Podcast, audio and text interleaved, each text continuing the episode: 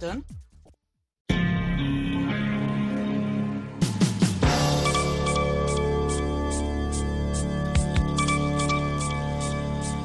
Ni saa nane mchana katika studio za Sauti ya Amerika, Washington DC, sawa na saa mbili usiku Afrika ya Kati na saa tatu usiku Afrika Mashariki.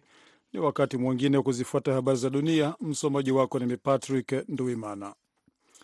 Shirika la mpango wa chakula duniani WFP Jumanne lilisema kwamba zaidi ya wakimbizi laki mbili nchini Tanzania watapewa tu nusu ya mgao wa chakula kuanzia mwezi ujao kutokana na ukosefu wa fedha za wafadhili. Kupunguzwa kwa mgao wa chakula kwa mara ya pili nchini Tanzania katika miezi ya hivi karibuni kunafuatia hatua kama hizo kote duniani, huku shirika hilo la Umoja Mataifa la chakula likikabiliwa na upungufu wa pesa taslimu na kupanda kwa bei ya chakula, hasa kutokana na vita vya Ukraine. Mgao wa chakula kwa wakimbizi nchini Tanzania, ambao asilimia sabini ni kutoka Burundi na wengine kutoka DRC, umepunguzwa kwa kiasi kikubwa tangu mwaka wa 2020 WFP ilisema katika taarifa. Mwezi Juni, mgao wa chakula utapunguzwa zaidi hadi asilimia 50, hali ambayo itapelekea maelfu ya wakimbizi kukabiliwa na kukidhi mahitaji yao ya lishe, WFP imesema, ikiongeza kuwa dola milioni 21 zinahitajika kwa haraka ili kuepuka kupunguza zaidi mgao wa chakula. Ujumbe wa shirika la kimataifa la fedha IMF umekamilisha ukaguzi wake wa kwanza wa mpango wa mkopo wa dola bilioni 15.6 kwa Ukraine, na nchi hiyo imetimiza masharti yanayohitajika na kufungua njia ya malipo ya karibu dola milioni 900, IMF ilisema Jumanne. Wafanyakazi wa IMF wameongeza pia makadirio yao ya kiwango cha ukuaji wa uchumi wa Ukraine mwaka huu hadi kufikia kiwango chanya ikilinganishwa na utabiri wa awali ambao ulikuwa kati ya chini ya sufuri kwa asilimia tatu na juu kidogo ya asilimia moja, IMF ilisema katika taarifa kuhusu ukaguzi wa makubaliano ya kutoa mkopo kwa riba nafuu kwa miaka mingine minne maarufu EFF yaliyoidhinishwa mwezi Machi. Wafanyakazi wa IMF na maafisa wa Ukraine wamefikia makubaliano juu ya ukaguzi wa kwanza wa mpango wa, A, wa EFF. Makubaliano hayo yataidhinishwa na bodi ya uongozi ya IMF, bodi hiyo ikitarajiwa kuchukua maamuzi wiki zijazo, IMF ilisema katika taarifa.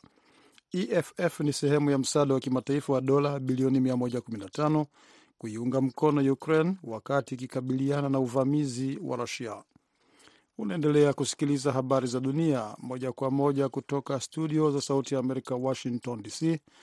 Taarifa hii habari za dunia unaweza pia kuipata kupitia mtandao wetu wa VOA Swahili.com.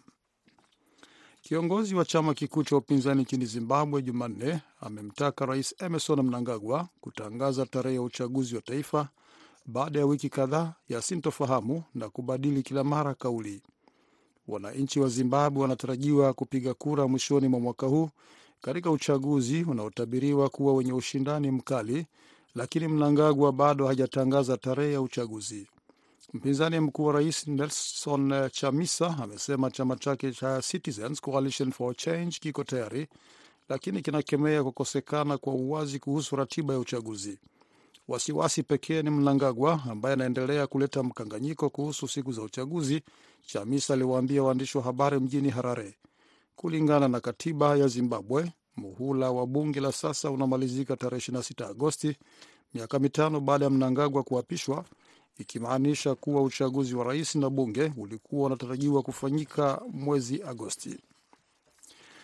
Chama kikuu cha upinzani nchini Afrika Kusini Jumanne kimechukua hatua ya kisheria kuilazimisha serikali kumkamata Vladimir Putin ikiwa rais wa Rusia atahudhuria mkutano uliopangwa kufanyika nchini humo. Pretoria amekuwa ikikabiliwa na changamoto ya kidiplomasia tangu mahakama ya kimataifa ya uhalifu ICC ilipotoa hati ya kumkamata Putin ambaye anatarajiwa kufanya ziara nchini Afrika Kusini kwa ajili ya mkutano wa nchi wanachama wa BRICS mwezi Agosti. Jumanne, chama cha Democratic Alliance kimesema kimeanzisha mchakato wa kuwasilisha ombi mahakamani kuhakikisha serikali inamkamata kiongozi huyo wa Rusia na kumkabidhi kwa ICC ikiwa rais Putin atafika nchini Afrika Kusini. Hatua hii ya awali ya kwenda mahakamani inalenga kuhakikisha kuwa Afrika Kusini inatekeleza wajibu wake. Glynis Briet Balbach anayehusika na masuala ya sheria kwenye chama cha Democratic Alliance amesema katika taarifa. Mwisho wa habari za dunia, lakini hapa studio naendelea na mwenzangu Sandey Shomari katika kipindi cha Kwa Undani. Patrick Nduimana na wageni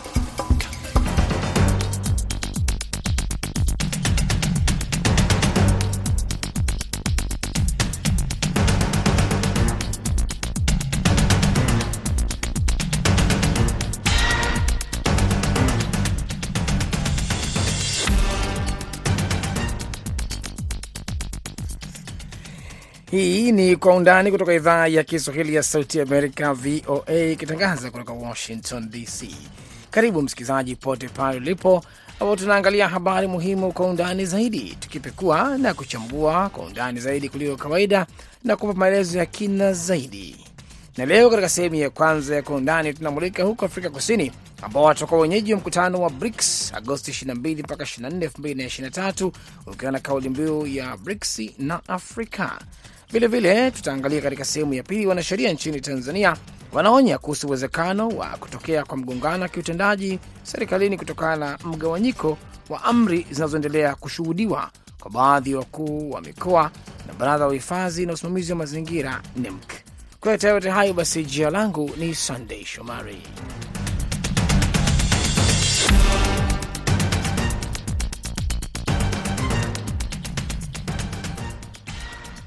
Nam, katika kwa undani hii leo tuelekee huko Afrika Kusini, ambao watakuwa wenyeji wa mkutano wa BRICS. Mkutano huu utafanyika Agosti 22 hadi 24, 2023 ukiwa na kauli mbiu BRICS na Africa, Partnership for Mutuality, Accelerated Growth, Sustainable Development and Inclusive Multilateralism. Lakini BRICS ni nini? Basi ni taasisi inayojumuisha nchi za Brazil, Russia, India, China na Afrika ya Kusini. Mkutano huo utafanyika kwa wajumbe kusafiri na kwenda nchini humo na utakuwa na matukio tofauti 117. Nchi nyingine za Afrika pia zitashiriki. Lakini je, umuhimu wa mkutano huu ni nini? Ushiriki wa rais wa Russia Vladimir Putin utakuwaje? Yeye amealikwa kushiriki kwenye mkutano huu, lakini pia bado kuna changamoto kutokana na kwamba imetolewa hati ya kukamatwa kwake na mahakama ya kimataifa ya uhalifu ICC. Je, Afrika Kusini ambao wamemwita na kumwalika watakuwa na changamoto gani? Samir Huza ni mchambuzi wa siasa kutoka Tanzania, anaeleza. Uh, kwa sasa hivi kwa mtazamo wa juu juu, inawezekana ukaiona labda eh, hali ya South Africa inaweza ikaa katika mgogoro, lakini sasa lazima ujiulize ni mgogoro gani? Hawa South Africa, cha kwanza ni kwamba wanachofanya wao wanapambania hali yao. Unajua sasa maisha ya sasa hivi, dunia ya leo ni dunia ambayo kila mmoja anapambana kivyake. Kwanza, kabla ya kumfikiria mwingine, lazima kwanza ujifikirie wewe. Mataifa ya haya mengine haya makubwa kama vile mataifa ya ya magharibi kama kama Marekani, ukiangalia wao wanaangalia wale ambao wanawa, wanawasikiliza. Yaani ukifanya kitu tofauti, basi inakuwa shida.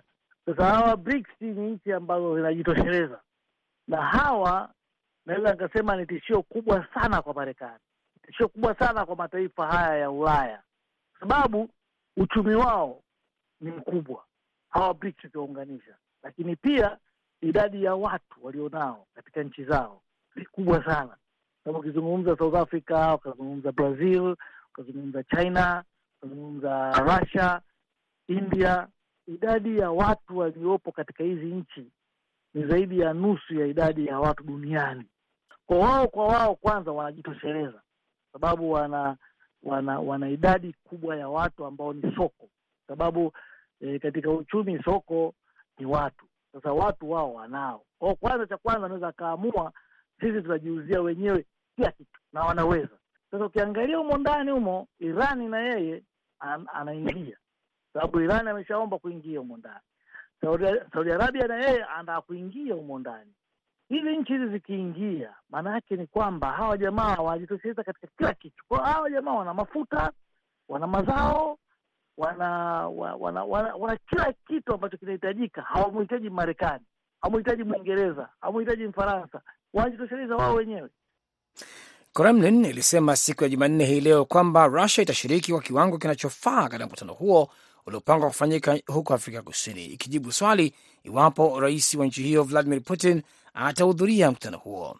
Hata hivyo, imemwalika Afrika Kusini imemwalika Putin mkutano huo wa kundi la nchi za BRICS. Peskov aliongeza kusema kwamba kuhusu maelezo zaidi kuhusu suala hilo yataelezwa hapo baadaye, ambaye yeye ni msemaji wa rais huko Russia. Lakini BRICS na masuala ya kifedha, nchi hizo zimekuja na mtazamo unaoongozwa na China na fedha yao wenyewe, na kama alivyoeleza mchambuzi Sami, nchi hizi zina mtaji mkubwa wa soko kutokana na idadi kubwa ya watu. Lakini swala ni kwamba je, zitaweza kufanikisha jambo hilo na kuwa na fedha yao wenyewe badala ya dola, na maana yake ni nini hasa na athari yake kwa mataifa mengine ya magharibi na Marekani? Ruhuza anaeleza mtazamo wake.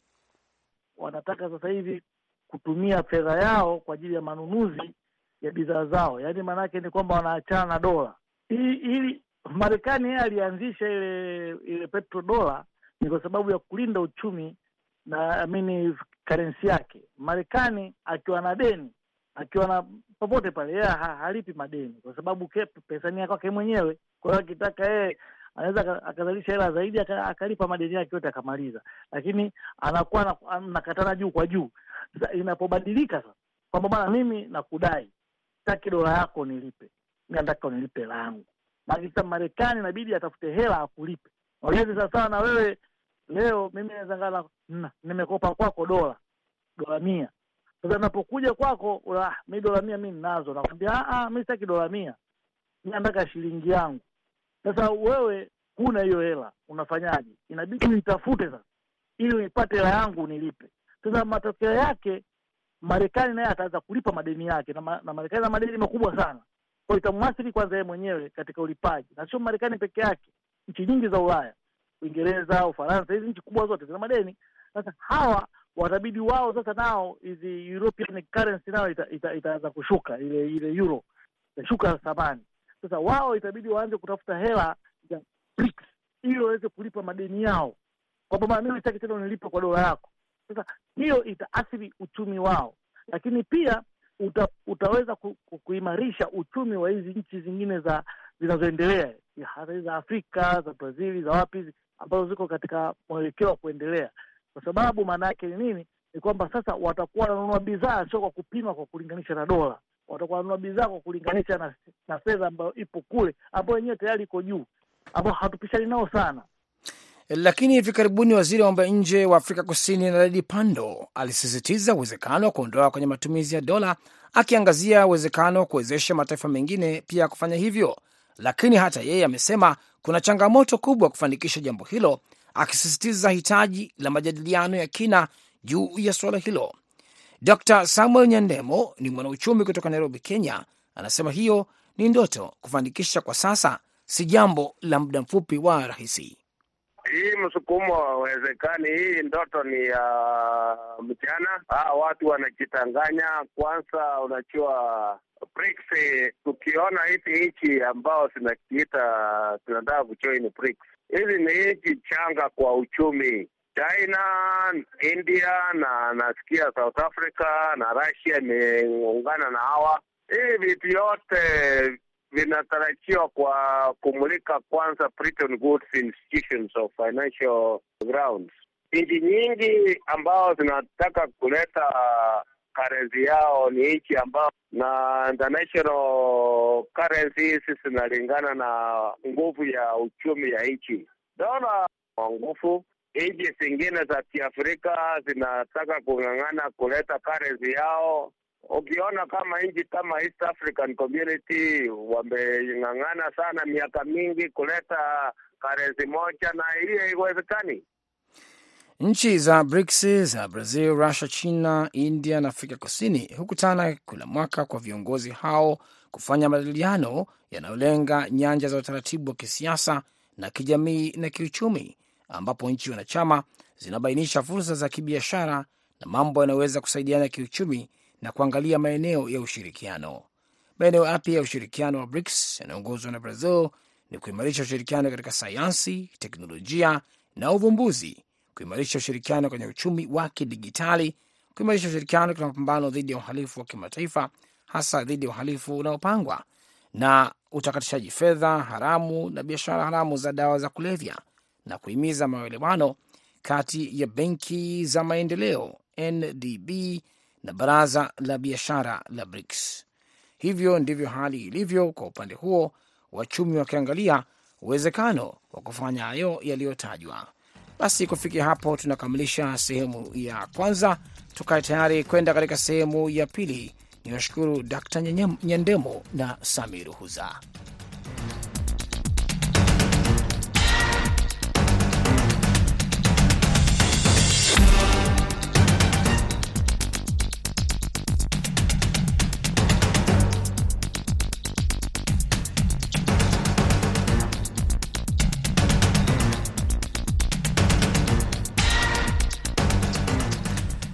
Nam, karibu katika sehemu ya pili ya Kwa Undani, ambako tunaelekea huko nchini Tanzania, tukimulika kile ambacho wanasheria nchini humo wanaonya kuhusu uwezekano wa kutokea kwa mgongano wa kiutendaji serikalini kutokana na mkanganyiko wa amri unaoendelea kushuhudiwa kwa baadhi ya wakuu wa mikoa na Baraza la Uhifadhi na Usimamizi wa Mazingira nchini humo NEMC, ambalo limekuwa likiendesha operesheni ya kuzifunga baa na kombi za starehe. Mwandishi wetu wa Dar es Salaam, George Njogopa, anayo taarifa zaidi juu ya suala hili. Wanasheria nchini Tanzania wanaonya kuhusu uwezekano wa kutokea kwa mkanganyiko wa kiutendaji serikalini kutokana na mkanganyiko wa amri unaendelea kushuhudiwa kwa baadhi ya wakuu wa mikoa na Baraza la Uhifadhi na Usimamizi wa Mazingira NEMKI, ambalo limekuwa likiendesha operesheni ya kuzifungia baa pamoja na kumbi za starehe. NEMKI kwa nyakati tofauti imezifungia baa kadhaa na nyingine kuzitoza faini kutokana na kile kinachoelezwa upigaji mziki kupita kiwango kilichokubalika na hivyo kusababisha kelele. Hata hivyo, hatua yake hiyo imekuwa kizua gumzo kubwa, na sasa baadhi ya wakuu wa mikoa wanaonekana kuchukua hatua tofauti kwa kutaka baa hizo zifunguliwe, huku wengine wakiwa mbioni kuchukua hatua inayofanana kama hiyo, kuzifungua baa hizo. Hali hiyo inaonekana kugongana na amri iliyotolewa na NEMKI ambalo linatekeleza sheria inaipa mamlaka kufanya hivyo.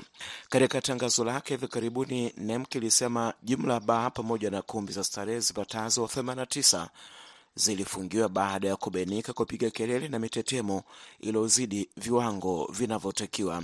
Mkurugenzi mkuu wa baraza hilo Samuel Gwamaka anasema hatua hiyo ilifuatia operesheni iliyoendeshwa nchini kote kwa muda wa wiki moja. Wote tulikushapata matangazo hapo nyuma kuhusiana na kero ya kelele uke katika nyumba za starehe, mabaa, nyumba za ibada na maeneo mbalimbali ambayo kimsingi yamesababisha adha kwa jamii e, na wote tumeona kabisa kwamba e, moja ya athari kubwa ambayo imetokea kwa jamii ni pamoja na jamii kutokutulia. Wengi wamekuwa hawapati usingizi, wengine wamekuwa wakiathirika kisaikolojia, na kwa upande wa watoto sehemu kubwa inawezekana hata maendeleo yao katika masomo yamekuwa mabovu kwa sababu tu ya kero katika maeneo wanayoishi. Lakini sio hicho tu, tumeona kabisa kwamba e, baadhi ya watu wazima ambao wanaumwa karibu na maeneo kama ya mahospitali e, vituo vya afya na wao wameathirika kwa sehemu kubwa. Matok, e, hayo malalamiko si kwamba labda tunayazungumza kwa kufikirika. Tuna ushahidi, tuna barua ambazo zipo katika ofisi ya baraza, na kupitia hilo ndio maana maelekezo yakatoka, kwanza kutoka kwenye bunge, wote mlisikia, lakini baada ya pale vile vile e, ofisi ya makamu wa rais kupitia waziri wa nchi ofisi ya makamu wa rais walitoa agizo na kutupa muda wa kuweza kutekeleza haya mambo. Kama baraza na kama sehemu ya serikali tumefanya kile ambacho tumeweza kuki... Operesheni za kuzifungia baa pamoja na kumbi za starehe imekuwa ikifanyika karibu maeneo yote ya nchi, na kwamba nemk inasema inatekeleza hatua hiyo kwa mujibu wa sheria ya mazingira ya mwaka elfu mbili na kumi na nne. Baadhi ya wamiliki wa baa pamoja na kumbi hizo za starehe wanalalamika kwamba kiwango cha faini wanachotozwa ni kikubwa, hali inayofanya washindwe tena kuendelea na biashara zao kama ilivyokuwa hapo awali. Mkuu wa mkoa wa Mwanza Amosi Makala hivi karibuni alikutana baadhi ya wamiliki wa baa hizo, huku akitupa lawama kwa NEMKI kwa kile anachosema kuzorotesha uchumi wa taifa kutokana na kuzifunga baa pamoja na kumbi hizo za starehe, kwamba NEMKI wakae na wafanyabiashara wa baa na kumbi za starehe kujadiliana namna bora ya kufanya biashara bila kuashiri biashara zetu wala kuleta usumbufu katika jamii inao. Ndo maana yake kazi ziendelee, maana biashara ziendelee, lakini NEMKI muendelee kukaa na hawa wafanyabiashara kuona namna bora mnaweza kufanya hizi biashara bila kuathiri jamii, kwa sababu uchumi utasimama, ajira zitasimama, kodi za serikali zitapungua. Tunaposema kazi ziendelee, maana yake ni shughuli kama hizi pia ziendelee, lakini katika huo utaratibu ambao mmependekeza. Hivi mtu ukishamfungia hiyo faini atailipaje kama afanye biashara? Yaani mimi umenifunga mikono hivi, alafu kila siku unanifuata, tunaomba hela yetu faini, nitaitoa wapi? Kwa hiyo napiga marufuku ukamataji wa nguvu. Kwa hiyo mengine mengi nimempa maelekezo, sitaki kuingia kwa undani, nimeshampa maelekezo watu wa NEMKI. Kwa mgongano wa kauli kati ya Baraza la Taifa la Usimamizi na Udhibiti wa Mazingira yani NEMC na baadhi ya utendaji wa serikali yani wakuu wa mikoa kunazusha maswali mengi ndani ya jamii, wengine wakihoji mipaka ya kila upande. Wanasheria wanasema kwamba hali hiyo ikiacha endelee kama ilivyo wakati huu inaweza kusababisha mgongano wa kiutendaji na hivyo kuwachanganya wananchi. Mwanasheria wa siku nyingi Francis Stola, ambaye amewahi pia kuwa rais wa chama cha wanasheria yani Tanganyika Law Society, anasema serikali pamoja na idara zake zinapaswa kufanya kazi kwa uwiano ili kuepusha migongano ya namna hii inavyojitokeza. Kwa mtazamo wangu mimi, ninaona kwamba swala ni moja tu. Kama katika sehemu hizi za starehe kama mabaa, kuna miziki inalia na huenda inawapa bugdha majirani wa maeneo hayo. Langu ni kwamba serikali inao wajibu na serikali ni moja, ingawa serikali ina idara zake, lakini idara hizi inabidi zifanye kazi kwa kile kitu tunachokiita uwiano. Ninaamini kwamba kila idara ya serikali imeundwa na sheria na inapaswa kufanya kazi kwa mujibu wa sheria na taratibu za kisheria ambazo zimewekwa. Mtu mwananchi wa kawaida anaposikiliza em, swala hili anaona kwamba kuna idara mbalimbali mbali ambazo zinaweza kuwa zinaonekana kama zina mgongano. Moja ni tawala za mikoa na serikali za mitaa, ambapo mkuu wa mkoa ni mmojawapo na mkuu wa wilaya ni mmojawapo. Pili, kuna baraza la mazingira lenyewe ambalo ni taasisi iko chini ya ofisi ya makamu wa rais, lakini inafanya kazi kwa mujibu wa sheria ya kuhifadhi mazingira ya mwaka elfu mbili na nne. Lakini pia kuna serikali za mitaa ambazo zimegawanyika katika makundi mawili. Moja ni serikali za mitaa, mamlaka ya mijini kama halmashauri za jiji, halmashauri za manispaa na halmashauri za miji midogo. Lakini pia serikali za mitaa, kuna halmashauri za mamlaka ya wilaya kama halmashauri ya wilaya, na chini yake kunakuwa na kata, kunakuwa na vijiji. Sasa zote hizi ni taasisi ambazo zipo katika kutoa huduma kwa jamii na zina mamlaka mbalimbali kisheria. Sasa mgongano wa mamlaka hizi kunaashiria kwamba kuna hitilafu mahala fulani. Huenda kuna taasisi moja e, inaingilia mamlaka ya taasisi nyingine, wakati taasisi zote zinabidi zifanye kazi kwa uwiano ili wananchi wao wapate huduma za umma kama ilivyotarajia kwa mujibu wa katiba yetu ya Jamhuri ya Muungano wa Tanzania na sheria zilizotungwa na Bunge. NEMKI licha kwamba bado hajajitokeza hadharani kufafanua hatua yake hiyo inayokosolewa na wengi, lakini imekuwa ikisisitiza kwamba kiwango cha faini kinachotolewa kwa wale wanaokiuka sheria za mazingira kimelenga kuliwezesha baraza hilo kuendesha mambo yake. Tozo hizo za mazingira zinahusisha shughuli zote zinazoendelea na zinazotarajiwa kuanza kama ambavyo kanuni imebainisha katika sheria ya mazingira ya mwaka elfu mbili na kumi na nne. Baraza linasisitiza kwamba lengo kuu la tozo za mazingira ni, ni kuwasaidia watumiaji wa mazingira ya kuona thamani halisi ya mazingira inayotumia na faida inayopata kutoka katika mazingira hayo. Lakini mwenendo wa baraza hilo kuzilipisha faini kubwa baadhi ya baa ikiwemo zile zenye mitaji midogo ndiyo inaonekana kuendelea kuzusha mjadala mkubwa nchini Tanzania, na kwamba hatua ya kuwa wamekuwa kupingana na tangazo la NEMKI inaonekana kuwagawa wananchi walio wengi. Mgongano wa kauli kutoka kwa watendaji wa serikali kunaweka njia panda wananchi, na kwa mujibu wa mwanasheria Sola, jambo hilo linapasa kutazamwa kwa umakini mkubwa. Wananchi lazima watakuwa katika hali ya taharuki eh, hasa kwa kutofahamu kwamba taasisi fulani inapokuwa inatoa maelekezo alafu taasisi nyingine ambayo ni ya serikali pia inakwenda tofauti, maana yake huo ni mgongano wa kimajukumu. Kwa rai yangu mimi ni kwamba kwa kuwa serikali ni moja na taasisi zote zinatekeleza jukumu moja la kuwahudumia wananchi, basi ni budi zinapaswa kufanya kazi kwa kushirikiana, kwa uwiano, ili kuepuka migongano, ili wananchi waweze kusikiliza sauti moja na sio sauti nyingi ambazo zinatofautiana. Akiweka msisitizo juu ya hatua hiyo inayochukuliwa na NEMKI kuzifungia baa hizo, mkuu wa mkoa wa Dar es Salaam Albert Chalamila ameashiria nia yake ya kutaka baa zilizofungwa zifunguliwe. Kwa kauli yake, anasema kwamba unywaji wa pombe bila kelele ya muziki ni sawa na kunywa juisi. Mara kwa mara mtendaji wa mkoa amekuwa akisifika kutokana na kauli zake zinazohamasisha starehe za unywaji wa bia, akisema kila binadamu ana mfumo wake wa kufurahia maisha. Fanya kazi zako, watu wanywe bia, na hili mi nasisitiza, watu wanywe nini jamani? Watu wanywe bia. Bia ni uchumi, bia ni uchumi, lakini wanywe kwa nidhamu, kwamba wana wajibu wa kutunza amani, wana wajibu wa kulipa kodi wewe mwenyewe, una wajibu wa kulipa watumishi wako. Sisi baa hizi kufanya kazi, tunapunguza pia masuala mengine huko mtaani. Kila mtu ana starehe yake, ili mradi simdhuru mwingine. Mwingine starehe yake ni kwenda kumwomba Mungu kanisani na kuimba mwingine starehe yake ni kuja kunywa whisky moja na bia moja, ndio starehe yake. Mwingine ni kwenda kucheza mpira. Sasa ukifunga kiwanja, maanake hakuna watu ambao watacheza mpira. Ukifunga hii shopping mall, maanake tutapata kodi. Sasa mwisho wa mwezi, mheshimiwa rais atalipaje mshahara? Pale panapotakiwa mziki kidogo, utapiga mziki kidogo, ingawa najua chakula kikubwa cha kwenye baa ni mziki. Kwa hiyo hata wanavyotoa vibali hapa e, wakati fulani tunapotoa vibali lazima pia tuliangalie. Kama unatoa kibali cha baa, basi kelele sio mshangao, na kama unatoa kibali cha kanisa wakati fulani pia kelele sio mshangao.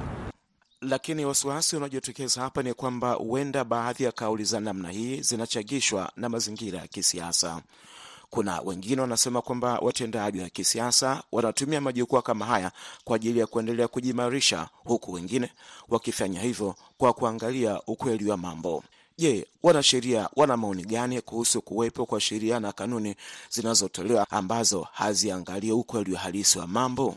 E, ni kweli kwamba wakati e, mamlaka ya kutunga sheria inafanya kazi zake inapaswa pia kuzingatia, na imeonekana katika uzoefu kwamba kila sheria ya sekta fulani inapotungwa, basi kunakuwa hakuna kuangalia sheria ya sekta nyingine. Kwa matokeo yake, kila mmoja anaweza kuwa anafanya kazi kwa sheria ile ile, lakini akawa anagongana na taasisi nyingine ambayo inafanya kazi kwa sheria yake nyingine. Ndio maana tunasema, ushauri wangu mimi ni kwamba kuna umuhimu wa kuwa na uwiano. Taasisi zote za serikali ambazo zinafanya kazi moja kwa niaba ya serikali moja zinapaswa kuangalia ni namna gani bora ambayo inaweza kufanya kila moja ikatekeleza sheria zake pasipo kugongana na taasisi nyingine. Nam, hilo sakata la ufungiaji wa baa pamoja na kumbi za starehe linavyoendelea kutikisa nchini Tanzania, huku baadhi ya wakuu wa mikoa wakija na matamko yanayokinzana na maagizo ya NEMKI. Mpaka hapo kwa undani hina la ziada, mpaka wakati mwingine na mara nyingine. Mimi ni George Njogopa. Shukran sana George Njogopa, na tunafikia hapo tunakamilisha sehemu ya pili ya Kwa Undani. Shukran za pekee kabisa ziende kwake mchambuzi Samir Huza ambaye tulikuwa naye katika sehemu ya kwanza, hali kadhalika Dr Sam Nyandemo pia alishiriki katika sehemu ya kwanza. Na basi kutoka hapa studio ni washukuru wote ambao mmeshiriki pamoja nami. Niwakumbushe tu kwamba tutakuwa na matangazo yetu ya alfajiri. Usikose kuungana nasi kwa habari nyingine moto moto ambazo tutaanza nazo hapo alfajiri. Nipende pia kumshukuru upande wa pili Saida Hamduni, msimamizi wa matangazo haya Hadija Riami na wote waliofanikisha matangazo haya kutoka hapa studio. Jina langu ni Sandey Shomari na washukuru wote kwa kushiriki na nawatakieni wote alamsiki kutoka jiji kuu la Marekani, Washington DC.